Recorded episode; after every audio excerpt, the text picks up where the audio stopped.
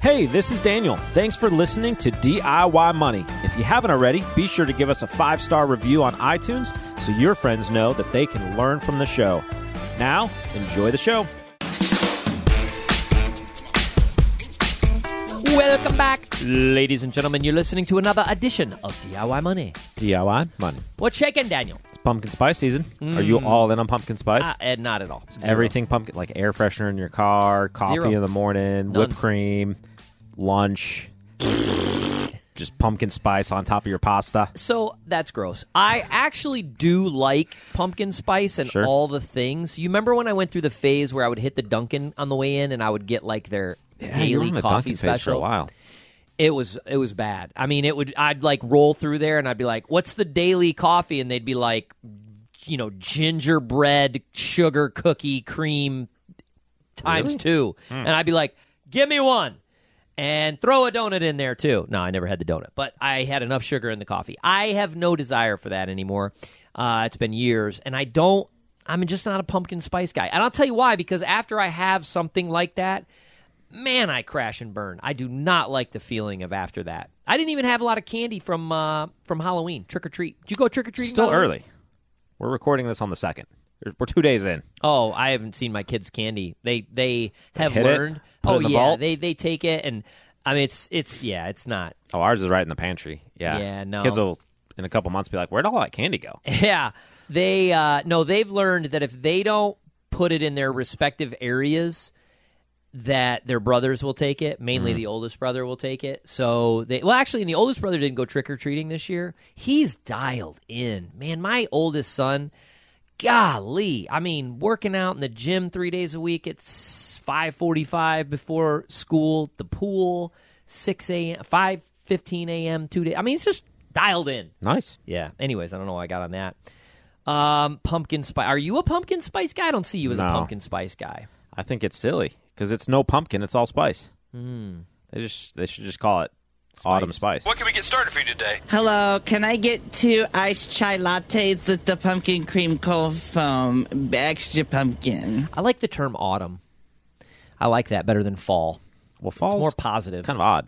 fall. Welcome to autumn. We got a question. Oh, let's do some housekeeping. First of all, and this is uh, apropos. I've always wanted to say that. Apropos to today's question, that if you have a complex situation that's a little unique, or maybe you need a second opinion, feel free to hit us up. Check us out at Joule Financial, J O U L E Financial.com. On our website, we have an area under services that talks about our wealth development program. That also could be uh, titled Complex Issue Problem. I don't know, whatever. If you've got a unique situation, you need a second opinion, uh, hit us up. We'll uh, schedule a Zoom, regardless of where you are, and learn more about your situation. If we can help, great. If we can't, we'll we'll certainly let you know that as well. But uh, this is again apropos to John's question today. John, what do you got? DIY! Hi, DIY Money Crew. This is John from Massachusetts, but originally from Niagara Falls. I am a grandfather with 10 grandchildren, and I have set up 529 funds for all of them. I have, however, two of them that are on the autism spectrum, and I'm not sure that their college is in their future per se. So I'm wondering about what the restrictions are or the pros and cons of transferring a 529 funds over into an ABLE account. Your help on this matter would be greatly appreciated, and go Bills. Niagara Falls. Uh, have you ever been? Uh, not as an adult. No. No. When you were a kid, did you get on the maiden I maid have of the no Mist? idea. I don't really remember it as No. a kid. I was Yeah. pretty young. Niagara Falls, uh, very close to where I grew up, about an hour and twenty or so. Um, I'm in between, uh, John. I'm in between uh, Rochester and Syracuse, just east of Rochester. So headed he- used to head over. I mean, admittedly, when I was 18 years old, my buddies and I would head up to Niagara Falls and go to the Canadian side. If you know, you know. We'll leave it there. I don't know. Okay, first things first, what is your name? Uh, McLovin. McLovin? Anyways, okay, uh, go Bills. John, so this is unique. Um, and I, I think I, I think you're right in that moving assets um, out of the 529 in something that could be protected. You used the the phrase or you mentioned that college might not be in their future. Let's approach this from two angles. Let's because as as you know, if you've been a listener to the show, you know I have a a, a son that has uh, special needs and will have well, a will not go to college, and b will have uh, you know services from the state or the government for the rest of his life. So there's uh, twofold for us. Number one, having money in a college fund was irrelevant, and as you know, we don't use 529s; we use custodial accounts. So, but that money didn't need to be in either because of the second reason, which is we didn't want it as part of his sort of net worth to uh, discriminate him wrong word, but you get what I'm saying, from receiving benefits. So we wanted that money completely out of his name. Now, uh, if it was just a college thing, like if you're just going, you know what, I'm not sure if they're going to go to college. Um, but they're on the spectrum and they'll probably be able to work and we don't need you know we probably won't need medicaid and we don't need you know long-term services and they won't need a facility you know all those things that you're not necessarily concerned about then i don't see why utilizing the 529 and keeping that they're using the 15 year rule for Roth conversion in the future, which you've heard us talk about hopefully on previous podcasts, which is a new benefit in the Secure Act 2.0, gives you the flexibility for them to leave it, grow it inside of 529. Hey, they may go. You never know what happens. I, I, he didn't say ages, right? So we don't know whether they're no. 15 and going in a few years or two. So you know, depending on ages, I mean, you just don't know. So there's an opportunity eventually to say, oh, they're not going to go to college. We don't need this in the 529.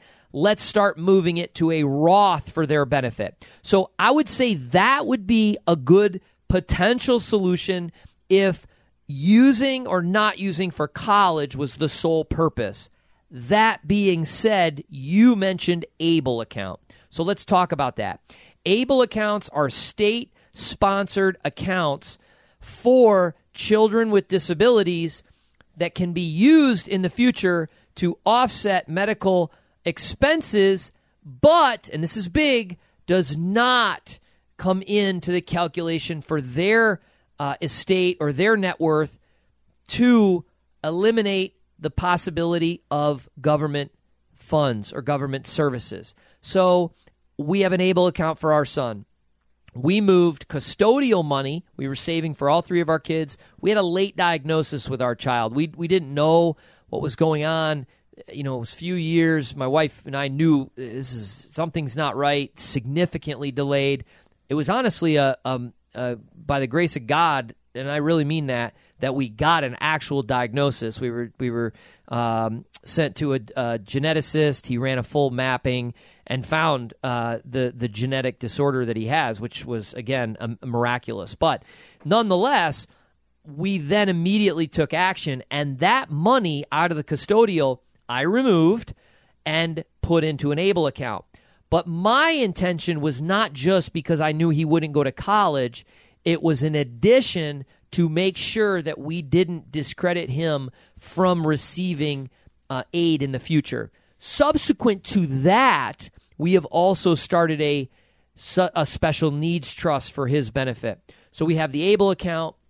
We also have the special needs trust, which is growing and we continue to contribute to, which will be for his benefit in the future, as well as not hindering him from getting services from the federal federal government or uh, the state of Kentucky. There's unique uh, attributes about moving monies. I'll let Daniel talk about that. What say you, Daniel? Yeah, I think the elements of something that has this many moving parts is the type of thing that you definitely want to talk to an advisor and or financial planner and or potentially other professionals that you might want to loop into this. Um, a few things obviously to consider is the 529 account ownership versus beneficiary is an important factor. Uh, the account owner is the one who is going to be counted for having possession of the assets uh, from a means testing perspective. So keep that in mind. Depending on the severity of the disability, uh, you could withdraw funds from a 529 without penalty for a disability. but it has the disability has to prevent uh, basically gainful employment. So all of these things you're going to want to talk through a financial planner because depending on a, each um, particular person's situation in this regard, uh, it could actually be a different strategy even within two individuals who have some type of disability. So there's not a one size fits all here. You kind of have to look at the the uh, the entire picture and figure out what's going to be best in the potential future that uh, that you're seeing. There's other elements that'll come into play, such as potential Medicaid paybacks and things like that, uh, that would apply uh, to an ABLE account, but not a 529 account. So again, all of those layers going into it, and really kind of understand, um, I guess, the perspective there that you want to do. Uh, there's contribution limits that we have to kind of keep in mind as, and then uh, total maximum contributions uh, for both of these accounts. So again, uh, this is one of those things where it really is a prime candidate for sit down, do a plan, understand why you're doing what you're doing, ask a lot of questions, model it a couple different ways, and ensure that whoever you're working with from a financial planner or advisor standpoint understands kind of the entire situation. Don't just uh, if you just say, "Hey, I have a disabled grandkid and I'm using an able account." Uh, don't let them assume that you've done all the homework. Like, make sure they're asking you the questions and trying to figure out things like, well, what's the um, what's the prognosis for? Will they be able to work? Will they not be able to work? Uh, what le- you know? How severe is the disability? Things like that. They should be going into depth on that because all of those factors are going to contribute to what the best answer here is going to be. The last thing I'll add, John, go Bills, is that you can sort of plan aggressively now and alter in the future if needed. It's very difficult to not, it's very difficult to do the opposite. So, what I mean by that is while we did, I mean, again, unless CRISPR comes out with something that can clip, you know, uh, my son's X chromosome such that you know he's miraculously healed. Uh, there's not much change that I suspect will occur. That said, our special needs trust is a revocable living trust, theoretically, not theoretically, it is. And so, therefore, we can move monies pretty easily in and out. It's not a Medicaid trust that locks it up. Uh, so, it, it gives us the benefit of protection and monies available for him but the flexibility to alter if needed. So I think again, as Daniel said, this is a planning thing, and this is why I said, you know, in in relation to our situation, you're in Massachusetts. I'm sure there's great folks around you. Seek someone out, seek a second opinion, give us a ring, whatever, uh, to to really explore all of these options and how they fit together with the big picture. Great question, John. Hopefully, we provided some value uh, with our answers and point you in the right direction. You can do it! Uh, good luck uh, with all that. And remember, friends, the secret to wealth is pretty simple live on less than you make, invest the rest, and do so for a very long time. Make it a great one.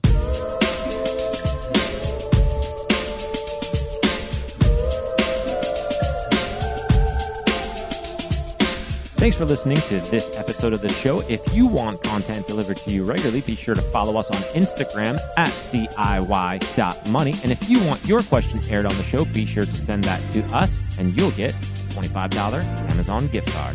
This show is for entertainment and educational purposes only and is not intended as personal financial advice. Before making any financial decision, please do your homework and consult a financial advisor as needed.